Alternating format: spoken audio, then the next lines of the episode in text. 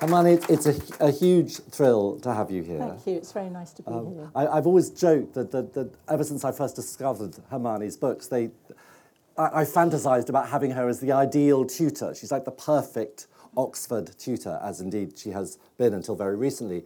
And it was a lovely coincidence yesterday to discover that Maggie O'Farrell came to you for an interview and in you York. offered her a place as she walked in at, but at York. Not in Oxford. No, at York. York. Yeah. Yeah. Yeah, I no sooner set eyes on her, I thought. And then, of course, I teased her and said, But you went elsewhere. Did you? yes. anyway, we won't embarrass Maggie.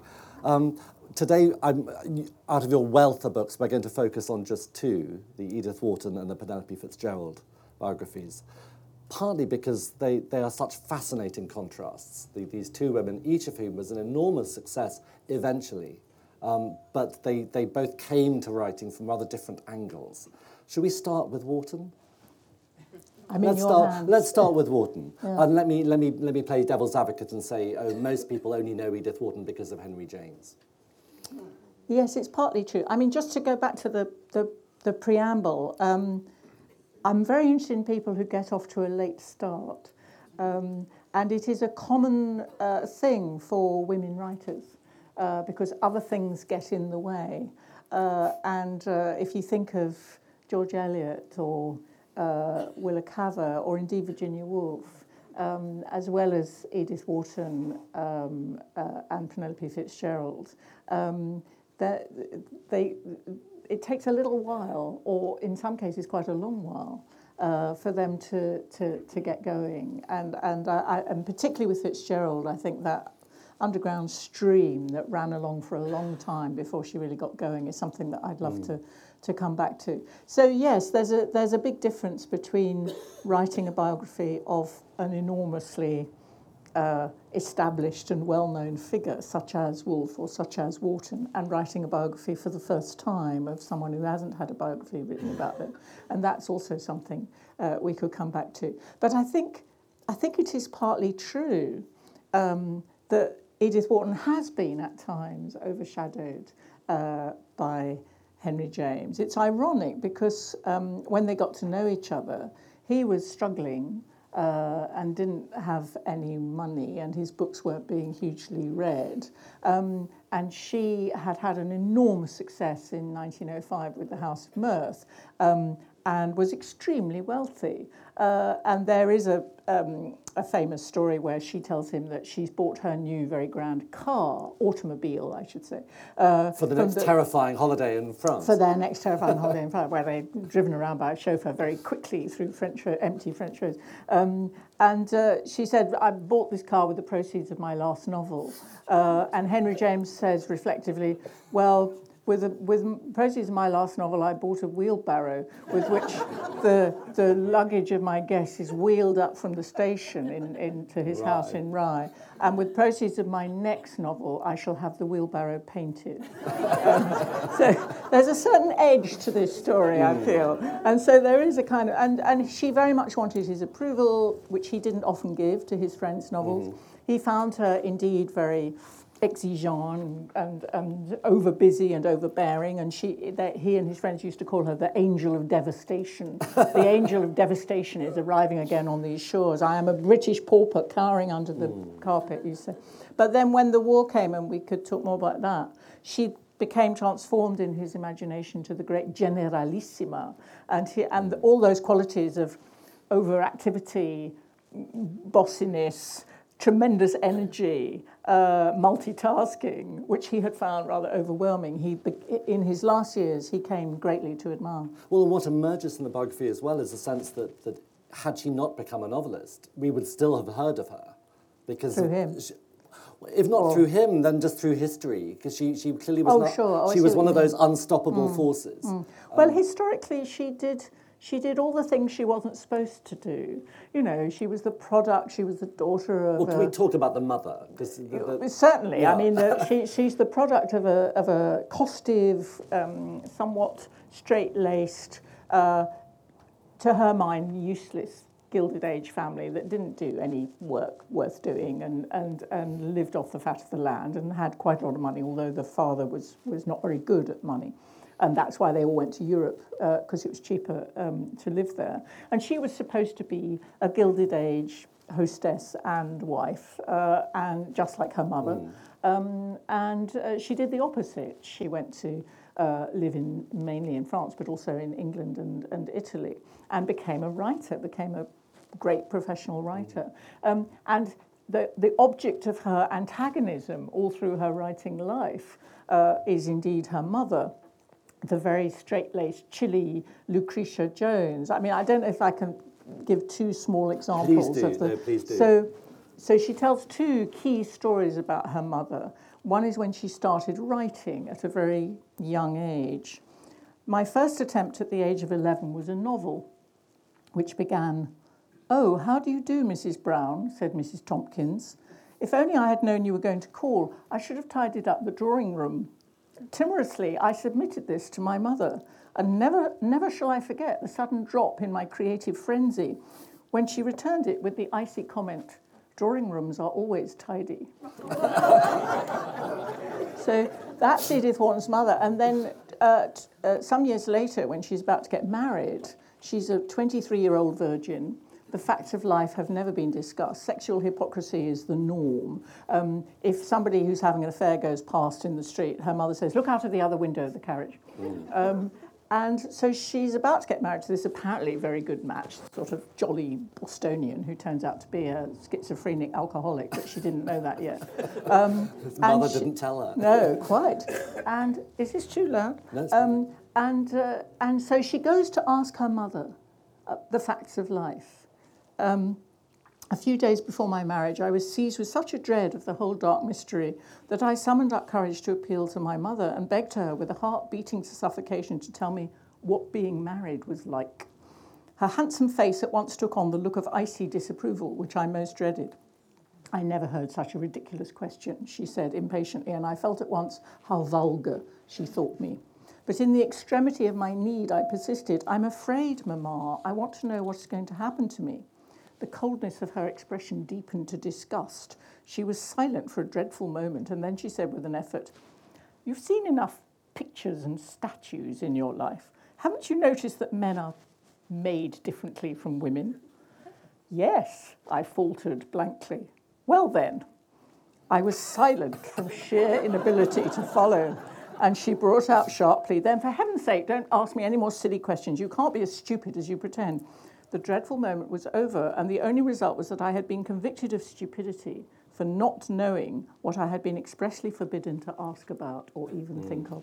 So it's, it's a horrifying story, but it's also a story about a whole uh, way of life and upbringing. And of course, what Wharton did was not only to break away from that kind of upbringing, but then to write about it. yes. it. So it became her material. Because don't you feel, in a way, that her, that, that terrible relationship with her mother, that f- particularly the enforced ignorance that mm. the mother is, expects, is a, a, wellspring from which several of the plots emerge. Well, the title, The Age of Innocence, yeah. uh, is, of, of course, an ambiguous title because it's partly nostalgic uh, for 50 years before that she's writing the novel in the 1920s, an age that's disappeared of her family's generation, but it's also horrified.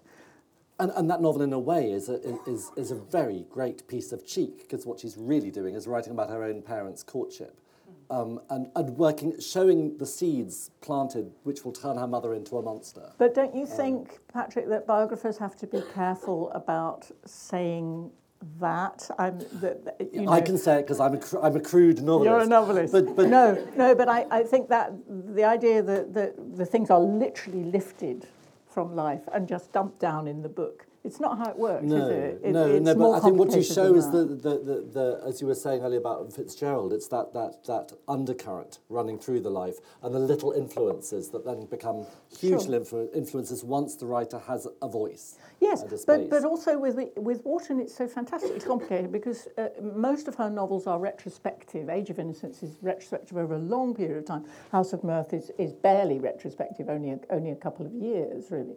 Uh, but they tend to, that they are, novels are working as history. Mm. Um, and that's something that Fitzgerald is very interested in, in too. But what they're doing is both like an ethnographer or a, a, a, sociologist, she's cutting, a, she's cutting through with her sharp scalpel uh, through the thick texture of, of the lives and, and times of, that she grew up with. But there's also an affection for it. There's also a nostalgia yes. for the Age of Innocence. I think it's very double that. It is, because she describes it as a satire, and it does have tremendous sort of anger in it at, at, the fate of the women in the story. And she can be very satirical. Mm. She's very funny. I mean, yes. she's a. I don't know if I'm sure everyone here has read The House of Mirth and The Age of Innocence. Perhaps not The Children or The Mother's Recompense mm. or The Reef, but she she's a laugh aloud. Well, I urge everyone writer. to read Custom of the Country now because mm. it is the great Trump Trump era novel. Really, it's yes. a, it's a novel about a woman being famous for being famous. And we, going back to your question about about Henry James, I mean, we everybody knows Portrait of a Lady, I'm sure, and the, the, the tragic and touching and moving story of Isabel's great adventure as an American American girl making her way in, in Europe with, with sort of tragic consequences. And Undine, the wonderfully named Undine Spragg, who is the sort of Becky Sharp type heroine of the Custom of the Country, is like that turned upside down. So she's a completely ruthless, shameless, ambitious social climber, and she's going to climb through her looks. She's going to climb through her marriages, and she climbs her way into high French society, which she totally fails to understand. Um, and at the end, she's left discontented. So she's constantly discontented. Mm. Um, but it's a wonderful savage story. I, I adore I Undine Spragg. Yeah. She's the no, no, one will make a film of this novel because she's too horrible. I've found lots. I take that as a challenge. no, because I think I think although she she's horrible, but at the same time, I think Wharton um, she Wharton does sympathise with her, and that's oh, why yeah. she's not an out and out monster. Mm not least in her complete blankness when she tries to understand her own parents. But don't you think, don't you know that the mark of a great novelist is to create many, many different kinds of people mm. and to be able to inhabit them all. So, one of Wharton's amazing uh, gifts, I think, is how well she inhabits the male characters in the books, who are often, I think, a bit like her poor father, a bit sort of bewildered and weak and spineless and never can make up their mind about anything. Well, May, May's know, poor father in The Age of Innocence, yeah, so who is uh, almost like Emma Woodhouse's father. He's always a little bit costive and sickly and, and on the edge go, of everything. Yes, and needs to go uh, south. And the women have all the power. She's very good at hypochondria and mm. all those kinds of things. No, she's wonderful at human failing, but she, she, you know, she's equally energized by creating the, the outrageous uh, Undine Spragg as she is by creating Undine's male victims, mm. the people she chews up and leaves, uh, you know, the side of her path. can we can we step sideways and talk about her as a businesswoman? Because this is the thing I found so fascinating. I, I knew the novels. I didn't know about the rest of her life, about her designing houses mm. and writing books about that. And I would, I would say. And her relationship with her publishers too was sure. quite combative oh, and, God, and not half, insistent. Yes. Another letter from Mrs. Wharton. Yeah. Um, no, I would say entrepreneur, perhaps rather. She. So there are many, many tools, many gifts. Um, not least uh, designing gardens. She was a great, great gardener. She was a house designer. She had a house built for her in. Uh, in New England, uh, she designed two houses and gardens in in Paris, and she would in, France, one outside Paris and one in the Riviera, and she would cl- have her servants close up one house when it was time to move, as one does, when it was time to move from one house to the other house. So she had this tremendously organised life. She she loved um, uh, Italian and uh, Italian gardens and Italian villas, particularly. Wrote a very interesting pioneering book about that early on, and and tried to replicate that in the designs of her own houses. So she had all that. Um, plus, she was a great traveller, enormously interested in art, great friend of Berenson. Um, and also in the war, as, as, as we've mentioned, astonishing uh, energies, opening um, ouvroir workshops for the, all, the, all the seamstresses who were put out of work uh, in the war. Uh, and to, making um, America aware of the French situation. Yep, uh, opening houses for tuberculosis victims, hostels, um, children, refu mm. children refugees, um, great worker with refugees, Edith, um, and trying to get America into the war, trying to influence all her friends who were the kind of gratin of, of New York Society and, and doing editing a book called The Book of the Homeless. Astonishing work, admirable work. Did you like her? And that's a, that's a very loaded question for a biographer, but did you by the end of, of the book, did you feel differently about her? How you felt? You know, if you're writing a biography of Hitler or Stalin or Donald Trump, um, prob- did I say that? Probably, probably people aren't going to say, "Did you like them?" Mm. But there has to be, of course, some some commitment or some absorption. Or because of the years yes. you're going to spend My, I'm a literary critic. I be, you know, I began work as a literary critic and a teacher of literature, and mm. then I kind of moved into biography. So I, I, I write about people whose work I admire. Right. Um, you don't always find that you admire the person and love the person as much as you admire. I had a difficult time with Willa Cather, who, whose work I think is absolutely marvellous. I think she's a great genius. I found her a very hard rock face to climb. Mm. I felt I was constantly being pushed off this rock. Um, but Edith Wharton I liked more and more. I, I, I liked her, um, her extraordinary mixture of shyness, neurosis, privacy, intolerance, um, bigotry, uh, uh, kindness, generosity, and energy. I love that mix. I think she's a great person. Well, she emerges from the book like, like one of her own characters, as ambiguous and rounded. Oh, good. So, you know, but, but, also, what, the lovely sense you get reading all your biographies is, is that you may have turned away from being a literary critic, but you still enjoy the moment in each of your books where you get to explain the book and inhabit the book that you're writing about. So you know, the creative process is you, you, you, withhold the temptation to, to, to, blur it with the life. It's, a, it's, it's, I'm very glad you said that because it is, of course, a choice for biography. Mm, uh, and I find it frustrating when a literary biography doesn't do that. But um, there are many people who say, oh, I skipped the bits about the books. Um, and I say, oh, well, that's fine. If you want to skip the bits about the books, that's fine because it's there if you want it. And if you don't want to read it, then, you know, just read the story of their life. But for me, there's no point. Right. Um, you know, the point of getting inside these people's lives is to try and understand better and to make people understand better, you know, what, the, what this complicated connection is uh, between, between the life and, and the work uh, and how the personal life does come, of course, mm. is used at every point, but is used in very complicated ways. Which is a very, very tidy segue to Penelope Fitzgerald. Oh, goodbye, Edith. Yes, bye, Edith. No, we can, we can bring Edith back, but it's Penelope's turn. And this is such a different life. Yeah. And, and I think could, could, we have a rough show of hands of who here already loves the novels of Penelope Fitzgerald? You've got to put your hand up now. Oh, that, that is a lovely sight. Okay, okay. If you haven't yet discovered her, you are in for a huge treat, a huge treat. But many people read her novels with no idea of what an extraordinary life she had, um, and what an apparently chaotic life.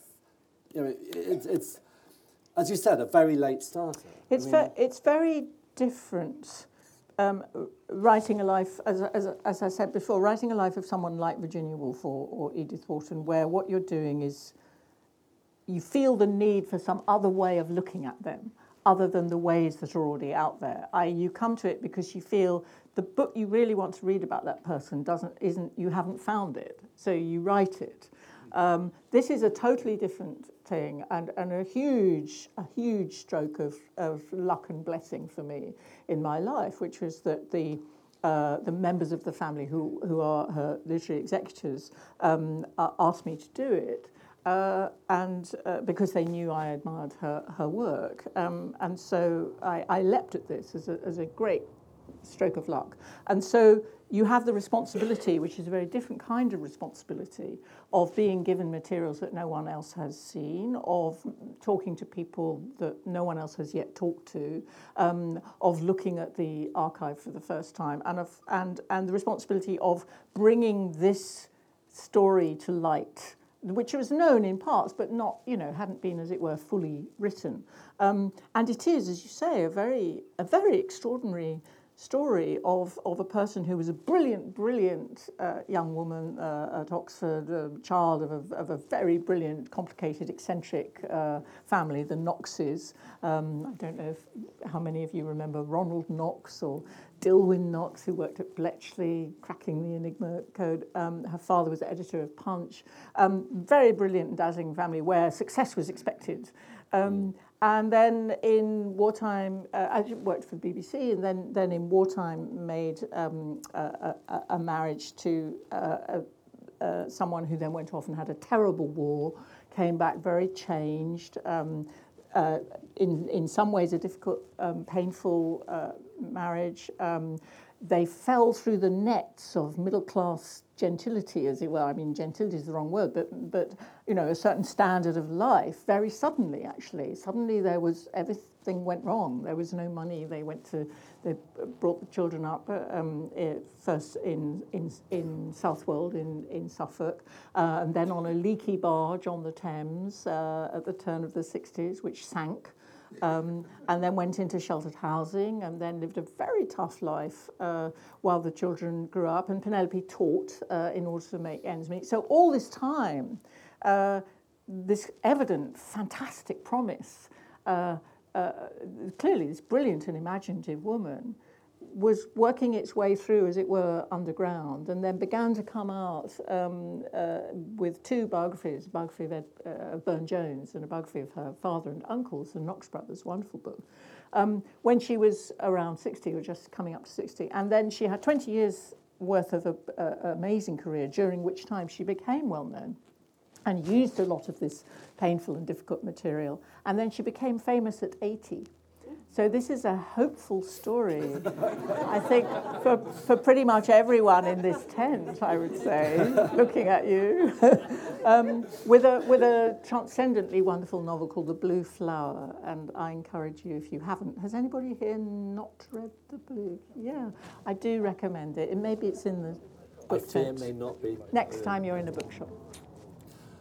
Because it, really, her, her life, her life and work lives out that, that dictum that the beautiful thing about becoming a novelist is from that moment onwards, no bad experience you've had previously is wasted. Nothing is wasted. Nothing is mm, wasted. Mm. And she has this very interesting gear change in her career as well, mm. where it's as if she makes a conscious decision. Yes, I have, does. I have now used enough of my own life. Yeah. I'm going to write historical fiction. And yet, what you show very deftly is that the historical fiction is still using So, strands. so, so there are novels which you may have read. There's a novel called the Book, a wonderful novel called The Bookshop, uh, which is uh, reflects her time in Southwold. Soon to be a um, major motion. Uh, Yeah. There's, uh, there's yes, soon to be a major motion picture with Bill Nighy.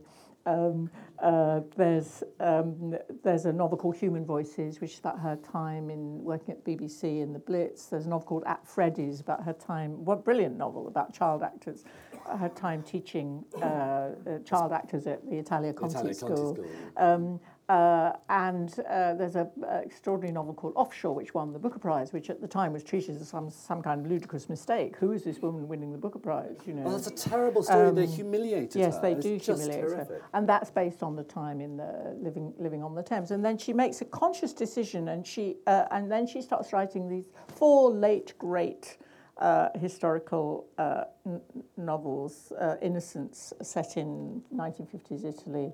Um, uh, the Gate of Angels, set in Cambridge in 1912. The Beginning of Spring, which is actually my favourite um, set in Russia uh, just before the revolution, and The Blue Flower, which is set in late 18th century uh, small town Germany and is the story of the early life of Novalis, the philosopher Novalis. And she says, this is just what you say, she says, I didn't want to do any more about things that had happened to me, because I'm sure there are always some things in your life you don't want to write about. Perhaps they're too sad. I think that happens a great deal with novelists. They finally have to leave their own experience. I thought I'd go to a different period, a completely different field, different activities. So it's a very conscious and deliberate mm. choice. But I do, this part of me wondered reading that whether what she wasn't doing, because she's quite sly, it has to be said. She is quite sly and sets many challenges to the biographer. Yes. And, and, and I did wonder whether she, it wasn't that she realised now I can write about the really painful things, but I have to encode them Yes. in several extra layers. That's exactly right, I'm Um, sure. And she was, I think devious is not too strong a word. Um, and she was known to lie to some of her interviewers. I mean, I, She I cheated children at card games. She did. I mean, her three-year-old grandson. Yes, I think she cheated her husband at card games when he was dying in hospital. Um, uh, so there's a, there's a wonderful thing about Russia. Um, so this extraordinary novel about Russia, which, uh, and I've asked lots of sort of Ru- Russian experts, uh, academics, has she got it right? And they all say, yes, absolutely right. And she used a lot of source material and then she buries it, you know, and she doesn't want to explain too much. She says, I feel this insults the reader to explain too much. So it's laconic and it's compressed and it's quite short relatively if you compare her novels with, say, Wharton's. Um, and so this Russian novel, The beginning of spring, people would say to her, um, you must have spent a long time in Russia. Uh, and it's amazing how well you know. Sometimes she would say, yes, yes, I've often been to Russia. And sometimes she would say, and I've seen this actually. And sometimes she would say, no, I've, I've never, never been to Russia. and the truth was she went for a week. Um, with with her daughter uh, Mariana package to her. And there's a wonderful photograph of her, which I've got in the book with her standing very firmly with her back to the camera, uh, looking at the Kremlin or whatever it is with a woolly hat on. I love this picture. So she was evasive in many ways, and she has, I think, many secrets, many of which I didn't find out, and I'm glad I didn't find them out. Mm. Well, that's what com- that's what comes across. That actually, you, know, you you open the doors that she probably didn't want opened, but so I like gaps in biography. I, I mean, I, it sounds ridiculous to say this when you look at this. um, That's a long life, though. Yeah, it's a, a big, big life, and I wanted it to be like a piece of ethnography. I wanted it to be a richly furnished series of rooms. With with Fitzgerald, I wanted it to be more compressed, but I don't think you should pretend. There's a wonderful life of Virginia Woolf by Quentin Bell, her nephew, which was a great inspiration to me. And I knew Quentin, he was very, very nice to me, and he would say, I feel you're putting me in my grave. Um, and, uh, uh, and it's delicious, it's a delicious read, and it has the batty aunt and the, you know, it's the kind of family version of Virginia Woolf, the eccentric genius who couldn't button up her own cardigan, you know. Um, this was not the kind of Virginia Woolf that I wanted to, to, to recreate, as it were. But it's completely smooth operation, Quentin's life of, of Virginia. There's no problems. There are no problems. There are no gaps. There are no mysteries. It's just lovely. It's, it's lovely to read.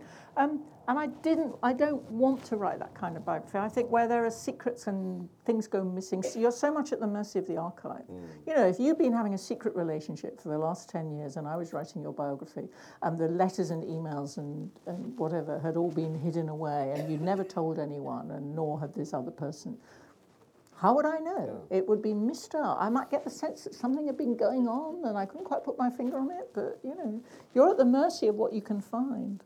And at the mercy of chance as well, I, mm. I imagine, are things that, that, that come your way. Mm. Mm. After I'd written about Edith Wharton, there was a big discovery of her letters to her governess, who stayed with her as a family friend all her life, Anna Bahlmann. lots and lots of letters, and they were published. And when that book was sent to me, I cried. I just thought, oh, but I knew, I knew there was stuff out there. I'm sure there's more Wharton stuff that so will come. you can tell me mm. now. Now you've done crying. Did did she have? Was the governess like the mother she failed to have with Lucretia? Not quite. Not I think I don't want to sentimentalise no, any of these no. relationships. No. Or Wharton, no, okay. Just kind of my tutor. can we can we can we step sideways yet again though and talk about? Um, both, both these writers side by side and, and, and what these stories have taught you and mm. teach us about women who write. Mm. Do you think things have changed so much? Yes. Um, uh, I, I, mean, I'm very interested in, in uh, women writers like Wharton and Fitzgerald and Bowen, Elizabeth Bowen is one of my great heroines, and, and, and Willa Cather, who do not define themselves as feminists. Uh, they, they're not um, uh, they're not eager to embrace that definition. Woolf is a different matter. She didn't like the word feminist, uh, which was a relatively new word actually in the in the, in the early 20th century. Uh, but she certainly was one, and uh, you know, there's no doubt about that. But and the manner in which she lived her life and her marriage and so on as well. Yes, was, and, and, and her polemical essay. I mean, she's a very polemical mm. writer in many, in many ways. But that's an, that's another subject. These these people don't want to be fully paid up members of a group. Uh, and Wharton was very hostile to, to feminism, uh, very rude about Virginia Woolf and the Bloomsbury Group, very rude about, you know, shrieking women who get up on, on you know, soapboxes. And said, I think women are made for procreation and pleasure. It's amazing coming from her, isn't it? You know, incredible. Yet, of course, look at the subject of the work. The work is all about women who have been victimized by social expectations, women who are, um, you know, struggling to get out of constricting marriages. And the, tra- the transactional nature of marriage Yes. as well. I mean, Can she's I, have I got time to read a paragraph yes, of yes, that? Yes, Uh, I'm sorry, I feel I'm, uh, I'm taking us back to if I can find it. This is an example. Okay, this is a this is a novelist who does not describe herself as a feminist. This is a short story of 1908 called The Choice about an unhappily married woman who's having an, a secret affair. And this is what she says about her husband. Day by day, hour by hour, I wish him dead. When he goes out, I pray for something to happen. When he comes back, I say to myself, Are you here again?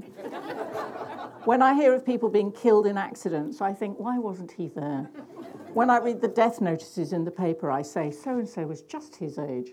When I see him taking such care of his health and his diet as he does, you know, except when he gets reckless and begins to drink too much. When I see him exercising and, and, and resting and eating only certain things and weighing himself and feeling his muscles and boasting that he hasn't gained a pound, I think of the men who die from overwork or who throw their lives away for some great object. And I say to myself, what can kill a man who thinks only of himself? And night after night, I keep myself from going to sleep for fear I may dream that he's dead. and it's Pretty just, devastating. yeah, poor. It's really shocking. It's terrific, isn't it? Mm. Fantastic. I love it. Um, and, you know, this is someone who would have no truck with feminism. Uh, so it's a wonderful, wonderful But do you think that was a pose? No, no, I You think, it was I mean, did- completely She genuine. didn't want what feminist, feminism wanted. Yet she wrote out of her own experience and the experience of many women that she, she knew. So it's, it's personalised and it's historical. It's not polemical. Uh, with Fitzgerald, I mean, uh, Fitzgerald is not a polemicist. There's a f- um, her, her executor and, and son-in-law, uh, Terence Dooley, did a wonderful edition of her letters, and I was very amused to find among these letters a report she gives um, of having gone to the Edinburgh Literary Festival. And she says, um, uh, Hermione Lee uh, was very kind, though she clearly thinks I am hopeless about feminism. Uh, she says it is a generation thing. Uh, I don't remember actually saying this to her on a platform, but, there, but it's that curious thing of being the biographer of someone who you you know you've you've interviewed previously. So she didn't you know she, she didn't come on. But but if you look at the stories, uh, they are all they are very often about a young woman who's got to make her own way, who's having a very hard time, who's fallen in love with the wrong person or someone that, that it's not working out. You don't know often until the last sentence of the last page whether it's going to work out, um, who's having to make their own way, who has not a penny uh, except what she's going to earn by her wits and She, she really understands poverty. And, Yes, and- she and- understands poverty very profoundly, and she also understands what you need for survival. And what you need for survival is a kind of hopeless courage, um, which often doesn't work out. And you need to try and do some work. You need to have something that you can do. Mm. And these books are very interesting about work, I think. Well, and she, of course, was the breadwinner. She was. Um, She re- was pretty much for a long time. Mm. And she carried, I was astonished at how long she carried on teaching at Westminster And she was a very interesting teacher. So half the time she would write to her daughter and say, "Oh God, this is hell," you know, just punishing, and it was a it was a burden and onerous. But for her students, and I talked to a lot of her students, and and, and met and, and even got old essays, marked essays from them, and where she put a little drawing of an overall in the margin of someone and said, "Overall, I think King Lear is a tragedy."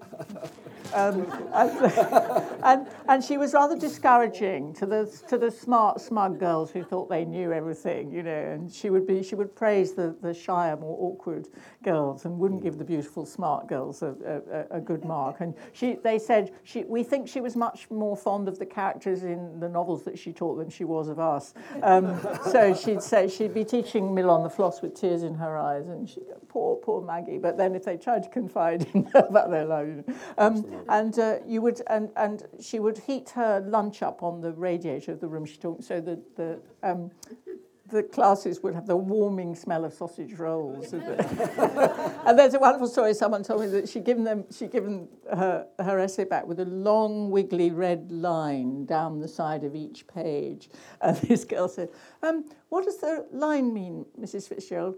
And Penelope Fitzgerald said, "It means none of it is any good."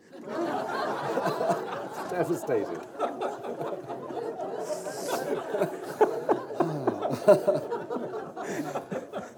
It's the, the thing that comes across time and again with her is that the whole story to me is like this terrible warning never ever underestimate older women.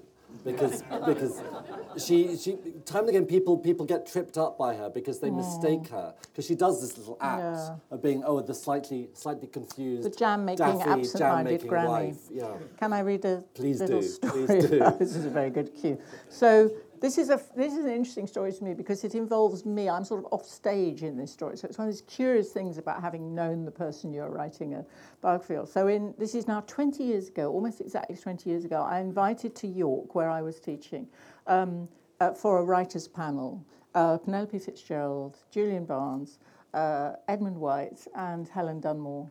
Um, and it was a dazzling event, wonderful panel. Um, and uh, Julian Barnes, uh, who's a friend of mine, um, uh, tells this story about travelling back from York with Penelope Fitzgerald. And this is a this is an example of of a kind of I think a kind of role that she played. Uh, I mean, she was really like this, but also I think this I think this was a slight sort of thing that she did to present herself in public. At King's Cross, this is from York. At King's Cross, I suggested that we share a cab. Oh, sorry, I should explain that um, because the universities didn't have much money, I had offered people either a first class fare and no fee, or a fee and a second class train fare. And Julian had taken Just a like a first, certain book festival, I can think so Julian had taken a first class fare and no fee, and and Penelope Fitzgerald had taken uh, the, um, a fee and a second class train ticket. At King's Cross, I suggested, uh, and, and, and they travelled together, and because they got on the same train, he had opted to move into second class, right, in order to be courteous and travel with her. At King's Cross, I suggested that we share a cab since we both lived in the same part of North London. Oh no, she replied, she would take the Underground. After all, she had been given this splendid free travel pass by the Mayor of London. She made it sound like a personal gift rather than something every pensioner gets. Assuming she must be feeling the day even longer than I did, I pressed again for the taxi option, but she was quietly obstinate and came up with the clinching argument. She had to pick up a pint of milk on the way from the underground station, and if she went home by cab, it would mean having to go out again later. I ploddingly speculated that we could very easily stop the taxi outside the shop and have it wait while she bought her milk. I hadn't thought of that, she said. But no, I still hadn't convinced her. She had decided to take the underground, and that was that. So I waited beside her on the concourse while she looked for her free pass in the tumult of her carrier bag. It must be there, surely. But no, after much dredging, it didn't seem to be findable. I was by this point feeling and perhaps exhibiting a certain impatience. So I marched us to the ticket machine, bought our tickets, and squired her down the escalator to the Northern Line. As we waited for the train, she turned to me with an expression of gentle concern. Oh dear, she said, I do seem to have involved you in some low forms of transport.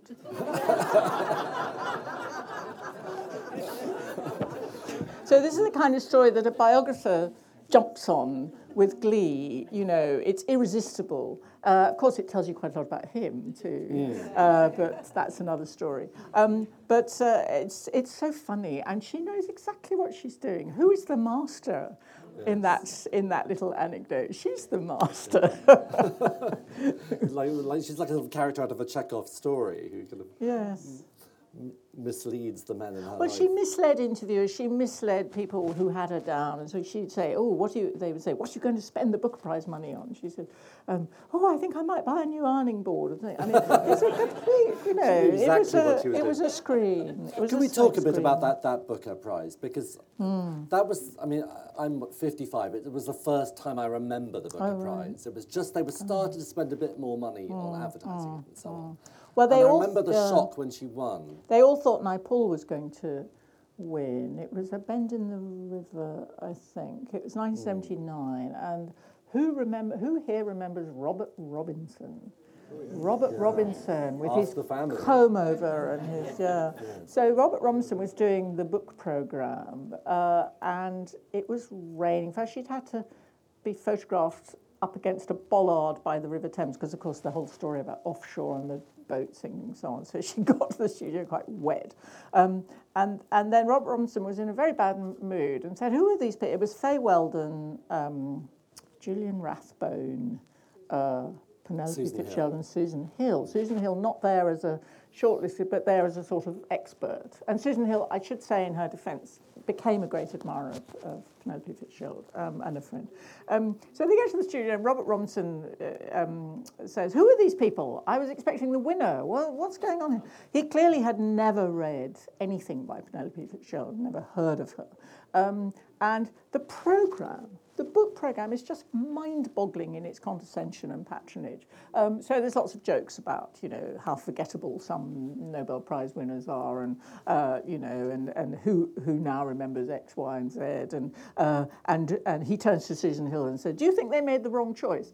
Um, and Susan Hill- says, "Yes." Well, I saw. I started to say that with uh, Penelope Fitzgerald in the studio, but yes, I do. I think they picked the wrong book. And so it goes on. It's nobody ever mentions the novel that has just won the prize, um, and it's she does a brilliant account of it to her friend Francis King, the novelist. So we have her version of it, uh, which I was able to line up with the program itself and write an account of it. But it's a very interesting example of a quiet middle-aged woman without glamour or you know self-promoting self-promotingness being completely sort of set aside as of no account by what was then the literary establishment. But I bet Penelope Fitzgerald's name will be written in the annals of posterity a lot longer than Robert Robinson. Robinson.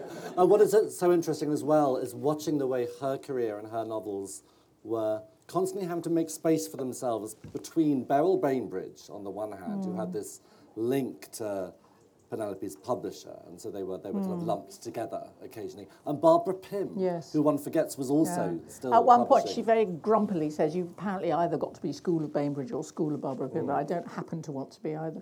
No, there was a very unfortunate um, uh, uh, first publishing experience with with uh, with uh, Colin Haycraft uh, at Duckworth, who who was creating with Alice Thomas Ellis, who was um, Anna Haycraft, who was his wife and also a very interesting novelist, a school of sort of noir short women's novels, and and and. Haycraft was really interested in classics. I mean, he was a classicist who wants, you know, he, he thought novels were, as he put it, the distaff side of the publishing house. Uh, and the classics were what really mattered. Um, and, you know, she stuck with that for a little while. And then she quite rightly Escaped. went off to a much better, a much better operation with But Collins even then, and Richard even then, she posed with Haycraft, pretending that oh, there must be some almost like a, an error that I've I've rejected you as my publisher and gone somewhere else. Well, There's there's a that mix- uncomfortable exchange There's a between them. mixture. We all know people like that, and she's a very strong version of it, of someone who appears to be apologetic, self effacing. As she describes a character in one of her novels, the, sort of person that nobody notices when they enter a room. But in fact, that's the person who's watching and seeing everything and noticing everything. And so there is a core of steel, undoubtedly, uh, and an absolutely f- flaming, rigorous, intense intelligence and imaginative power, and a very strange mixture of a, you know a comic writer with a tragic view of life, a person who didn't write explicitly about religion in her novels, but who clearly had very strong feelings that this world is not the only world there is, who actually believes in miracles and poltergeists, um, and uh, who's very interested in the relationship between the mind and the body and believes that the world is divided up between exterminators and exterminatees. So the idea that this is some gentle, sweet, sub Jane Austenish, sub Barbara Pymish sort of comic, mild lady novelist, forget it. This is a this is a fantastically fierce, rigorous, demanding uh, um, imaginative uh, figure. Oh, she's one of the most disciplined Yeah. novelists of the 20th century, I think. I mean, But I don't want to put so people tight. off by- because the novels it's are also a readable. lovely, But funny it- read. a lot of its, a lot of her work's power comes from the fact that it, it, it she's polished it so cleverly that, that, that it wallops you on the back of the head after it's passed almost. It's, um, we're, we're reaching the point where I want to throw you to the mercy of the audience, but before we do, I, I can't resist asking what you're. I, I happen to know what you're working on now. No, um, Um, and I'm so interested that you're, I think, doing this amazing thing of, of writing about somebody while they're still Yeah. alive. And how does that feel? So I'm so I'm writing a, a, a life of Tom Stoppard, um, which is a big departure for me. Um, he's a man and, and he's alive, uh, and uh, um, he's a playwright. So it's a whole new territory for me. And uh, he asked me to do it. Um, and uh, I mean, I'll just give you one example of what this feels like. So, uh, very uh, generously, uh, he let me uh, sit in on some of the rehearsals for the recent production, or the David Leveaux production, the 50th anniversary production of Rosencrantz.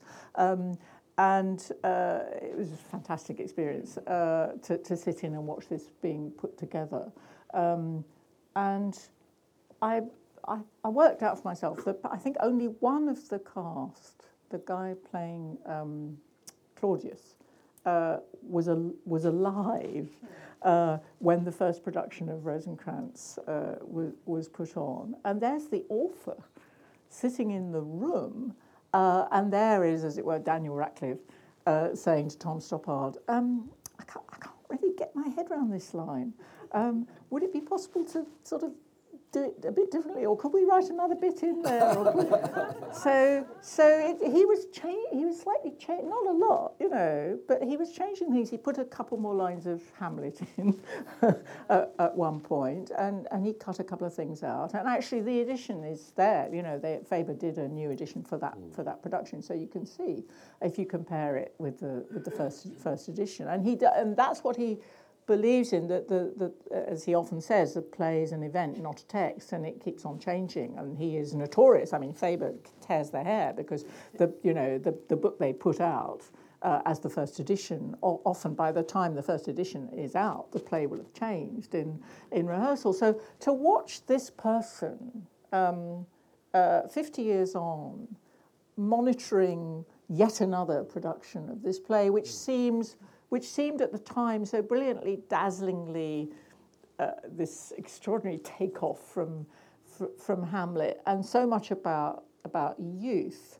in a way, and now and now seems so much about time and mortality and the passing of time. It, it, it seemed to me, especially in the Leveaux uh, production, to see him still actively operating. That's a kind of astonishing privilege and also a clue to the kind of book I suppose you write about someone who is not gone.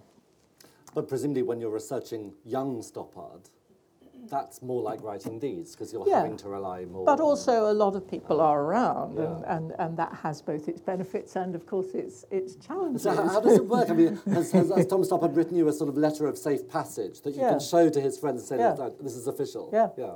Yeah. Amazing. Okay, I won't dig any more because Helen Dunmore always said, don't ask to see the back garden. Well, it's too soon, isn't it? You Yeah. all know No. that when you're working on something. It's a kind. I'm always astonished by people who will get up on platforms and talk very happily about something they've just started work on. I mean, hats off to them. No, no, but I can't. I'm. I, I, feel it jinxes it, and and uh, and I'm also too scared. You know. Um, so Well, there we we, are. can't wait. And I'm now going to throw you open to wait to, a the, while. to the mercies of the audience. You may want to ask you about Willa Cather and the rock face. Or So whatever. Please put up your hand if you have a question for Hermione. Matilda's on her run. I just wanted to ask you. Yeah. No. Is the light on on the bottom, Peter? Press once, another. Don't, don't touch the mic. Haven't Yeah, it's working. working. Um, I just wanted to ask when um, when you start writing, do you finish all the research? Do you have all the facts before you start writing, or do you? Hmm. Good, jolly good question. Um, uh, with this one, it's a bit different. Uh, I try to have done as much of the research as possible, but when you're writing a life story, stuff stuff comes at you, uh, I, and there are two things that well, there's a sort of strange force field actually that arises, and people will be familiar with this if they do this kind of work. That, that it's like filings coming to you know when people know you're doing something or you know you've met a number of people and then they say to someone else oh she's working on this and they say oh i've got a story uh, so you so stuff comes at you after you think you've finished um, quite quite often or indeed stuff archive material comes at comes to you uh, quite late. I mean, I remember uh, when I was working on Woolf, and I used to go and see Quentin and, and Olivia Bell. Uh, Olivia edited the uh, Olivia's Quentin's wife, and, and she edited the um, the diaries, uh, and they were helpful up to a point. But they were also waiting to see what I would notice. Uh, and I remember very well sitting, going and sitting at their kitchen table and saying, I can't find, I was well into it, but I, I can't find any letters from, from Thoby her brother who died young. there are other letters, family letters, but w- were there never any letters from Joe? And Olivia looked at me and said, Yes, they're in the attic. but she had waited for me to notice the gap before she was going to tell me where to find them. Uh, so things like that will happen. Um, so there is this odd force field. But the other thing about writing, ev- fiction, essays, whatever it is, and I, I do say this to students whenever you start, it's always going to feel too soon. You know, you always think, what on earth am I doing? I can't possibly start this. I don't know nearly enough. And that's an enemy to, to finishing. You know, you've got to start before you think you can start. So it's a mixed answer, I'm sorry, but it's a very interesting question. You, you write with, with great pain of Fitzgerald's abandoning of her LP Hartley yes, project. Yes, um, that was Have you ever sad. had the door slam in your face suddenly from a family saying you can't? I, I had an experience once when I thought I might be going to do a piece of work, which mm. then I found someone else was going to be doing. Ah, okay. Uh, so they, and they, um, and that was yeah, that was quite mm. that was quite painful. Mm. Yeah, and there's this lady just behind you, Matilda. Hi, good afternoon. Um, I have a friend who is trying to write his autobiography, and he said to me, uh, well, I don't want to put in all the wild stuff because my daughter's going to read this, mm. and I mm. don't want to. He goes on, mm. how can I encourage him to get mm. into the wild side? Well, it's, it's a matter of choice and taste. I mean, lots of people, Edith Wharton's uh, autobiography, A Backward Glance, left out most of her life. You know, it's extraordinary. But lots of people do that. So, me- so autobiographies are a great challenge for the biographer because they are often, or memoir, uh, because they are often wildly inaccurate and misleading um, and tell you just the opposite of what you want to know. So I think you have to say to your friend, look, you know, be nice to the fourth, to the future biographer you know, be helpful to the future biographer, play on, play on their vanity, you know, tell them that they're going to have this marvelous biography written of them, but it'll be a far inferior work if they haven't put the wild side in. Okay, that's all I can recommend. Yeah. Oh, hi. Yes, you mentioned Helen Dunmore. Um, mm. So, can I ask about her? Because um, um, you clearly knew her. Not, not at all well. No, no, hardly at all. I had invited her to. to uh, sorry to stop you, but just yeah. to correct the misapprehension, yeah. I'd invited her to yeah. your uh, Art of Admiration for her work. I only met her two or three times. I didn't really know it all well. I think this last novel of hers, uh, Birdcage Walk, is just a wonderful book. So I can't answer a question about. Her. No, that wasn't my. Well, she wasn't the. Per- I mean, okay. It, it, you, because you brought her up, I have a question. Let's say, and her untimely. I, I was profoundly depressed by her untimely death. She was supposed to speak here, um, as you probably know. Um, is it? I mean, to me, I, I love her writing equally, her poetry and her novel writing.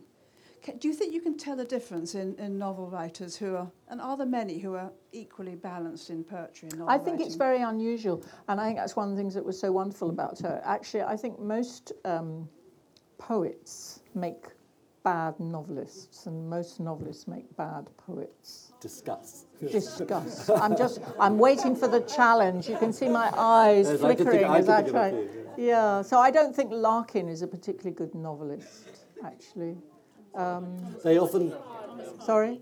Thomas Hardy, Thomas Hardy's a very yeah. good example Yes. of a man who can do both. Yeah. But Hardy went in an odd direction. Usually it's poetry to prose because they want to make some money. Well, they say um, he went in that direction because his novels were being so censored hmm. and he felt more freedom in, in writing poetry. Um, yes, you're going to think of all kinds of examples of exceptions to this rule, but it's unusual. It's unusual. Mm. Lawrence is a good example of someone who can do both. If anybody here can bear me to speak the word DH. There's a question right in the front. Thank you. Uh, I read your biography of, of Edith Wharton before I'd read any books by Edith Oh. Wharton. Hope it didn't uh, spoil it. No, it made me read the books of Edith Wharton. I was just asking you Yeah, because that's the point. I also am aware that she was a, a wonderful garden designer Mm. and wrote a book about Italian gardens. Do you know if that's still in Yes, publication? I th- it's certainly in print in, in the sta- in the states. I'm not sure if it's still in print here, but you can get it on Amazon Yes. easily. I- I- I Italian found villas it and on their gardens. Right. Yeah. Thank you. So Thank you very it's a much. ve- but it's a very interesting point about Wharton, uh, uh, which is that scenic uh, design, architectural sense that she had so strongly in her in her life, is applied to the books, I think. And so the, the kind of structural strength and, and decoration, you know, you've got a steel structural strength and you've got fabulous decoration, and, and that's what she likes for her gardens, and that's uh, that's I think partly what she does uh, in You're her always novels. very aware of the curtains. Yes. In all her books, the cur- curtains Yeah. play a big role. Sure. Well, it's one thing she hated about her upbringing. Too, Mm. many, too many net curtains. Yes. But um, yeah, I've forgotten what the other thing was. I was going to say. Sorry. Sorry. In answer. To, in answer. Garden Oh, it was about rep- no. It was about reputation. So it's very interesting that you mentioned the garden design book because. It, you know, one of the things about writing uh, uh, about Edith Wharton was that I wanted to bring her books to a British public more. I think she, you know, much uh, probably more well known in in in the states. But and, and I'm sure, as I said before, I think people here have read Age of Innocence, Ethan Frome, House of Mirth. But uh, there are there's a huge output, and there are many books that are not nearly so much read. I hugely recommend a, a novel called The Children, if you haven't read that. Other questions? There's one, just here. Might be the last one. Uh, this is a very sort of ordinary question, but There re- is no such thing as Well, an ordinary question. uh, recently um, I read a report by uh, Michael Holroyd that said when he was writing, he used to wake up and write in bed until about one o'clock in the in the day, Mm. and it struck me about the, the comfort of, of how you get and prepare yourself for writing. Mm. Do you how how the physical aspect of how you prepare Yes. yourself for writing? It's funny about writing in bed. I, I, I- I was thinking about Edith Wharton, who used to, when she had many guests to her house, um, and she and nobody saw her until lunchtime, but they would get little notices with their breakfast trays telling them what the program was for that day's activities, um, while she was sitting in bed with her peignoir and her dogs and her letters and her breakfast tray and writing, as it might be, you know, Ethan Frome. Um, so I love this concept of writing, writing in bed. And my, my when I had when I got a chair at Oxford and you have to give an inaugural lecture,